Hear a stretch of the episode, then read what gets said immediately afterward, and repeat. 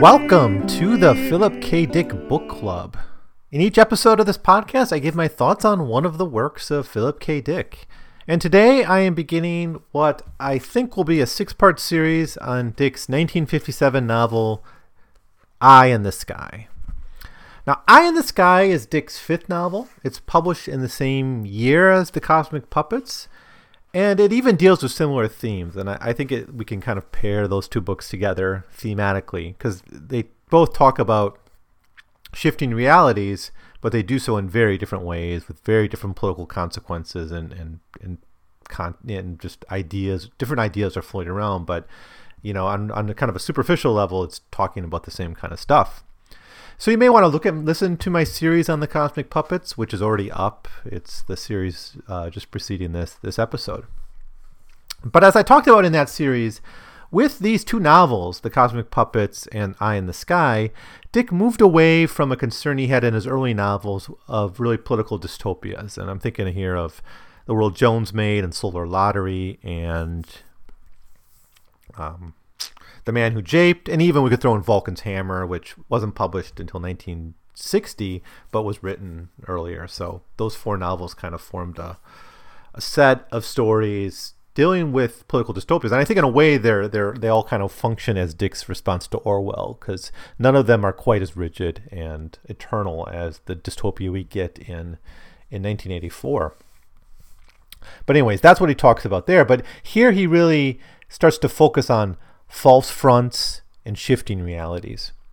Eye in the Sky is really a novel about how all of us look at the world in different ways and how our eternal internal realities shape how we interact with others and how we see other people.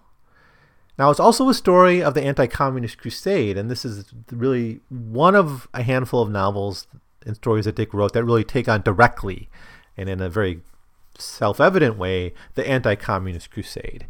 And here, Dick's point seems to be just the difficulties of ever really knowing what is inside a person's mind based on external observations right? Based on what you can see on the outside, you can't know if someone is a religious nut. You can't know if they are a communist. You can't know if they're paranoid, if they're a Puritan. those are the four examples we get in the story. Um, but now let me just give you the broad plot before I go into the details. Uh, eight people, while observing a, some kind of particle accelerator, fall through and are zapped in some way by this proton beam deflator or some kind of I don't know quite what it is, the science behind it. I think even Dick isn't really clear on that, but they fall through it and they they end up unconscious on the floor. The minute that happens, they start to enter into a world where none of the rules they expected are are seem to work. And they realize that they're actually in the mental realm constructed by one of the people who fell through. Um, so one of the eight it has constructed this reality and it's basically how they see the world. And they get out of that and they go through three other false realities before they finally get out permanently. And that, that's basically what happens. It's it's a fairly long novel by Dick standards, especially at the time.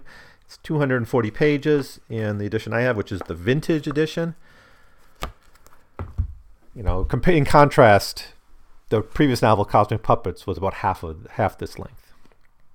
Now, since this novel is based on a shared experience of eight different people who were victims of this accident, let me just list these people briefly so you know who they are. It is it is important in this novel to keep these characters straight. There's not a lot many of them, but there's a significant handful. Um, now, Jack Hamilton is our main protagonist of the novel, and he's a government electronic engineer or working for a firm that's a government contractor. Jack Hamilton begins the novel about to be fired from his job because his wife is a security risk. He takes a primary role in dismantling all of the mental realms the accident victims travel through. So he's really the protagonist in the sense that he's the one who figures most of the things out and figures out the way to move between these realms and, and try to get out. He's very open minded. He's kind of a classic mid 20th century liberal. He's not religious, very scientific. But he has fears throughout the whole novel that his wife is actually a communist, uh, not just a kind of a soft hippy dippy kind of lefty, but actually a full blown communist. His wife is Marcia Hamilton. She's the second, and she's number two of the characters that go through this proton beam deflator. She's the she's very energetic. She's also very open-minded. She's very much active in social causes. She's well-read, and these these activities lead the government to suspect that she's a communist. There's also hints that she's very sexually open-minded, and you know, it's it's kind of a, it's actually kind of a fun relationship these two have because they are both so liberal and open-minded. Um, but the heart of the conflict between this relationship is this concern that that she's a communist, which is something she denies. Then we have uh, for number three is Charlie LeFay. Lefeff? Lefeff? Mc, I'll just say McFay. This is Jack Hamilton's co-worker uh, who exposes Marcia as a security risk. Although he does work to keep friendly with Ham- the Hamiltons, he's he seems to be a friendly guy, and although he is kind of serious about this this idea that Marcia is a security risk risk to the firm, he's very fond of drinking. He is very direct, very confrontational, and so he often plays kind of the bad cop sort of character in some of the interactions. Now he's a secret communist. He's actually the real communist, although we really don't really learn this till the end of the uh, end of the story and his mind is the inspiration for one of the variants of the real world that the characters have to go through. The fourth character that goes through and experiences this is Bill Laws. He's a promising nuclear engineer who's just graduated from college, although he's African American, and this kind of condemns him to being stymied a bit in his career, and he's very frustrated about that. When we meet him, he's basically a tour guide for you know, these tourists visiting this this um, scientific device, and he very much resents that he's been put in this role. So, as a black man, he's often subject to the various racial assumptions of others when he enters the worlds they create. So, some of the characters are very racist and project that racism onto the character Bill Law. So, he's used by Dick to show how um, people's racist perceptions can influence how they interact with others and see other people. And so, if they're in a world where someone sees black people, you know, talking a certain way, then they'll also talk that way. You know, it's kind of like that. Even forces these transformations these, characters go through, even transforms how they speak and think and, and interact.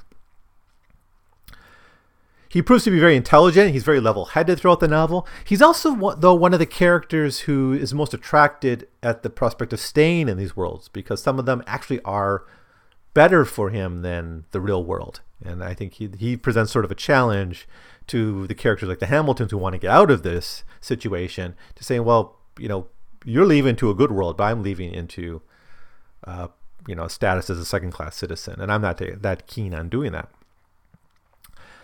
Next, we have Edith Pritchett. Now, Edith Pritchett is one of the creators of A Mental Realm. Uh, I won't go into too much of the details about this because I'll do that in the future episodes.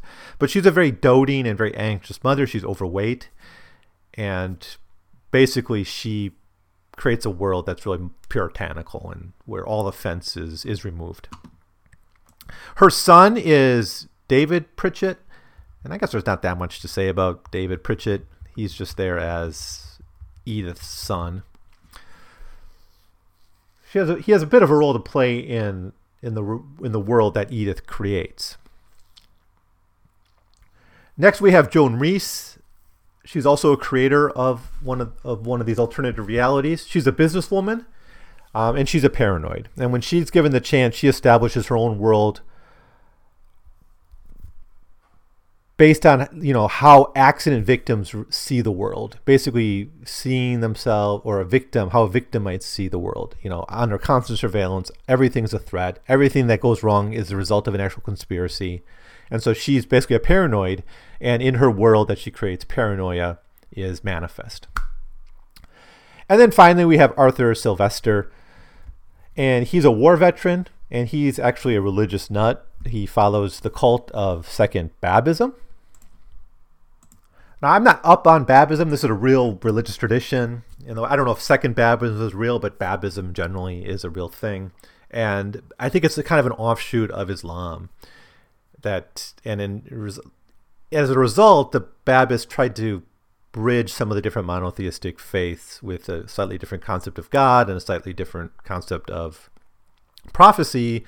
You know, that, that means they couldn't really be Muslims because Muslims believed in the final prophecy of Muhammad. So they were kind of a, a branch that came out of Islam and went its own way.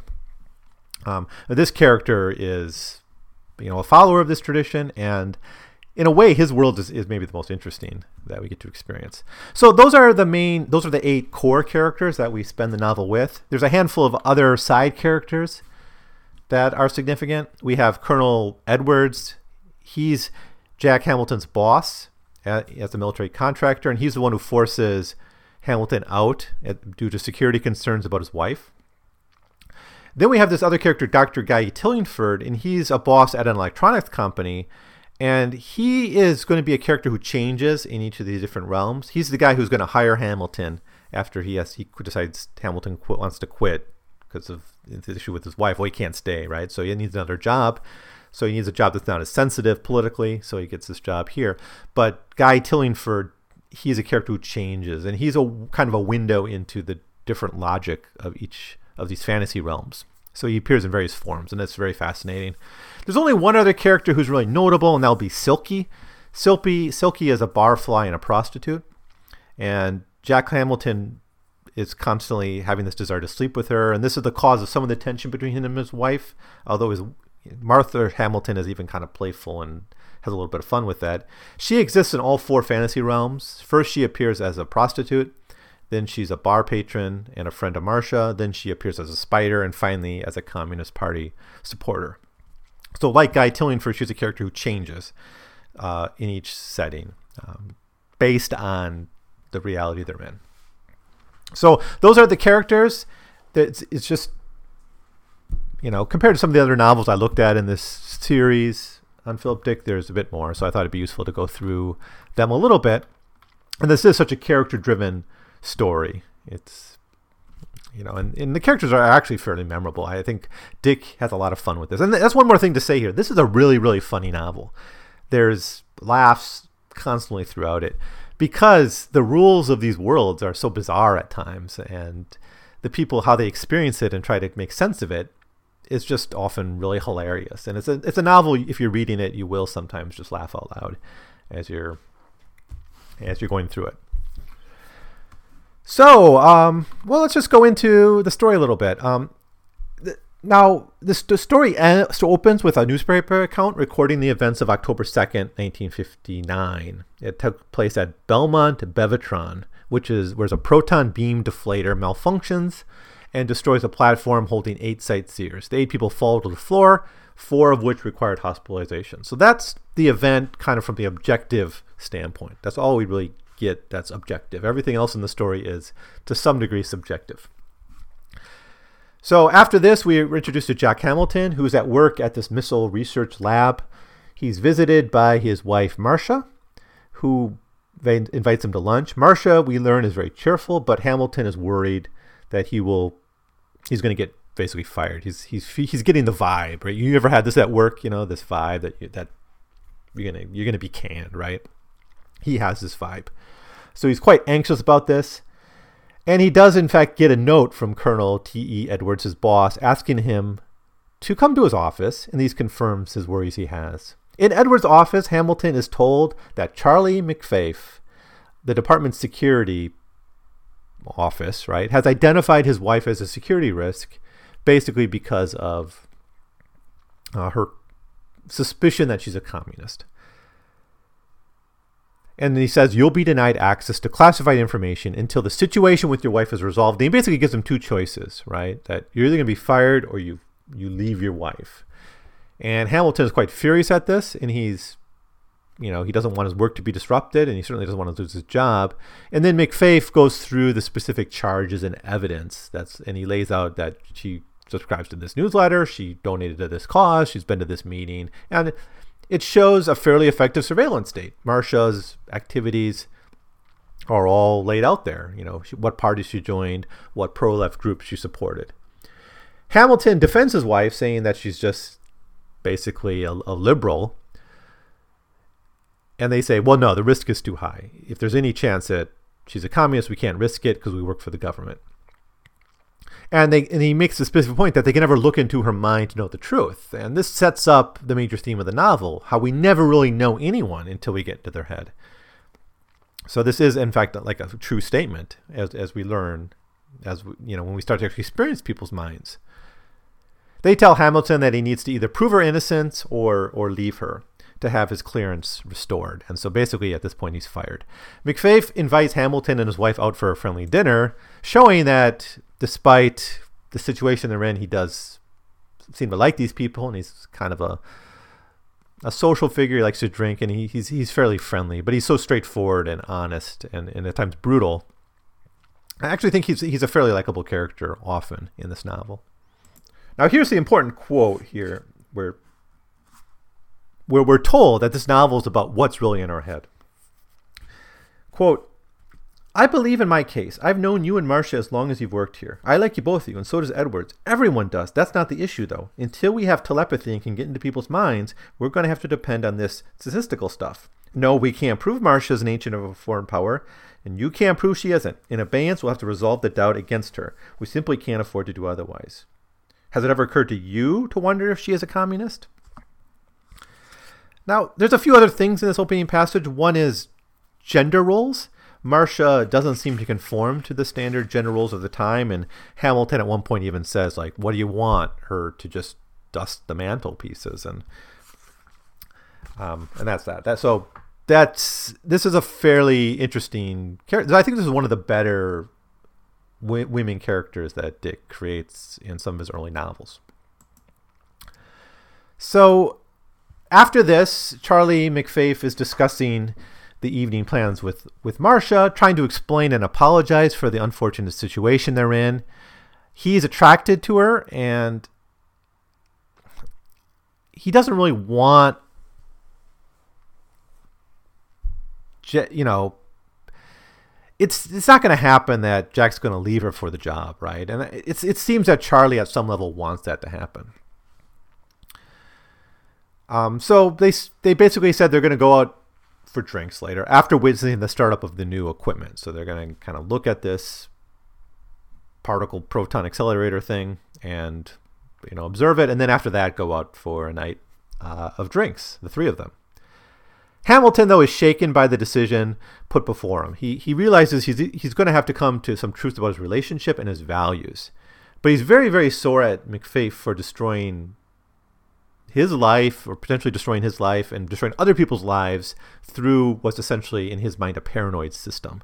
And so paranoia comes again and again in this story, especially with one of the realms they're in. But, you know, the society, the real world society is quite paranoid as well, at least in terms of this fear of communism. So they go to visit this, and they're joined with this group of sightseers who are there to witness the start of this new particle deflator. And again, I don't really know what a particle defla- deflator is supposed to do. It's it's some kind of accelerator, I think. Now, the young a young black man leads them in the tour of the deflector. There, this is um, Laws, Bill Laws, an important character that we get to know a lot about. He, there's also a young man who's David Pritchett, and he asks a lot of questions. He's with his mother Edith, and she asks questions as well about, uh, and she's actually eager to compare this power of the technology to God.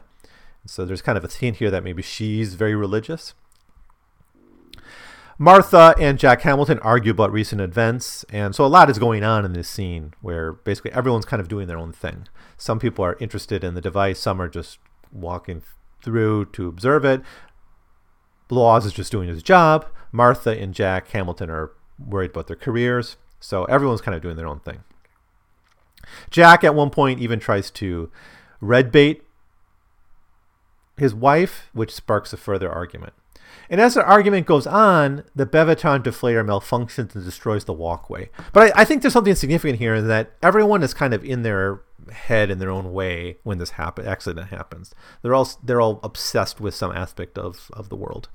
and of their like their mental realm is on, on the forefront of their minds, right? This, these questions of communism and religion, and this horrible job that Laws has, and how he doesn't want to be there. This is all probably in their head when this happens. So the accident happens, and they fall, and Jack Hamilton realizes he's injured and he may not get up for a long time after the accident takes place.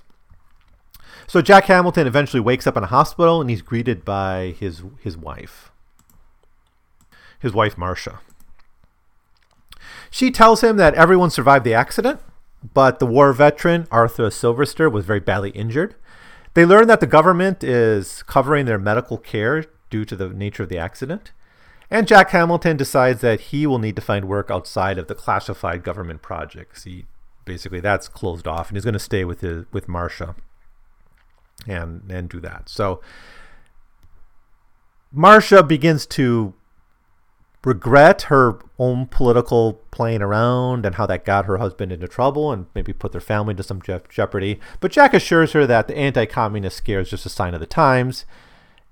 You know, and she makes a point that's actually I think historically true is that a few decades earlier, someone like McFaith would have been deemed a fascist, and communism was more accepted. You know, back in the Roosevelt years, but now in the Eisenhower years, there's all this paranoia about communism.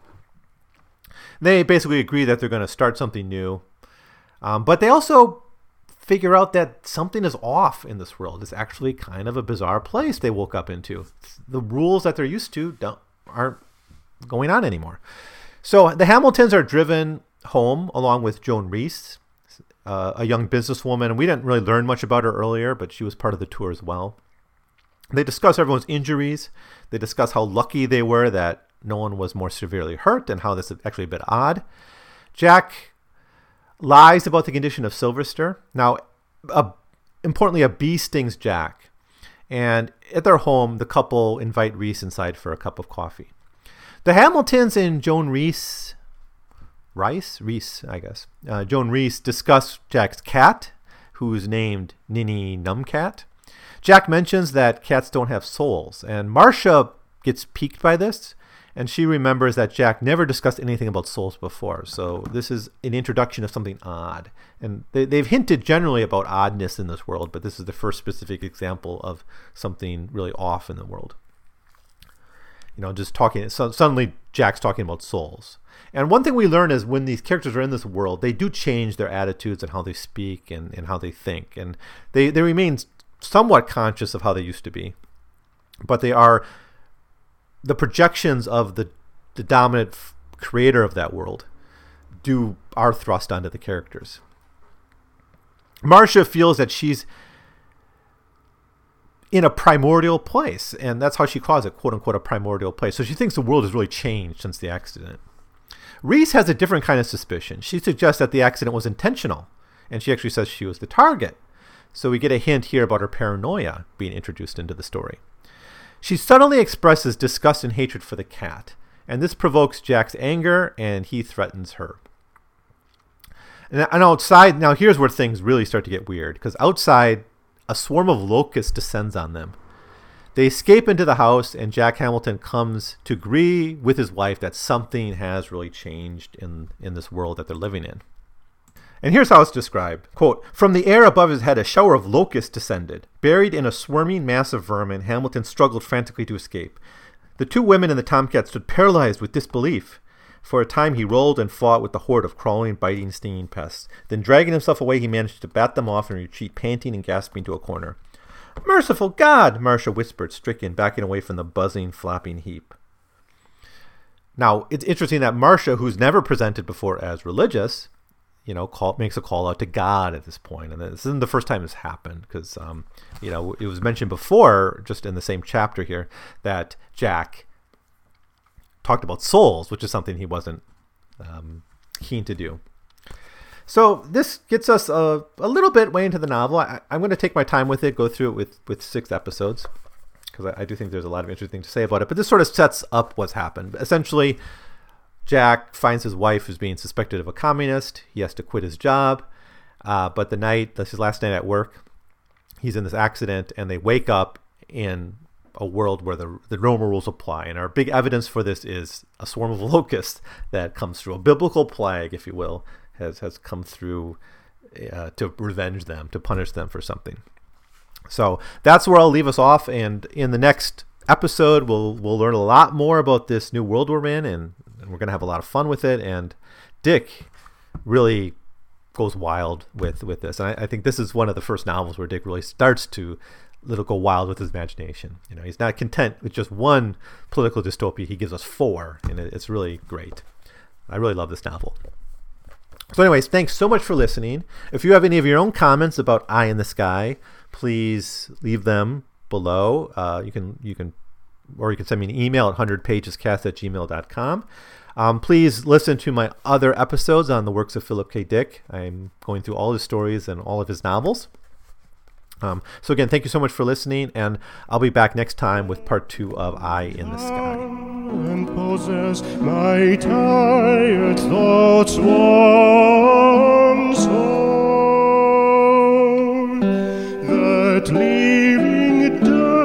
that living dies, that living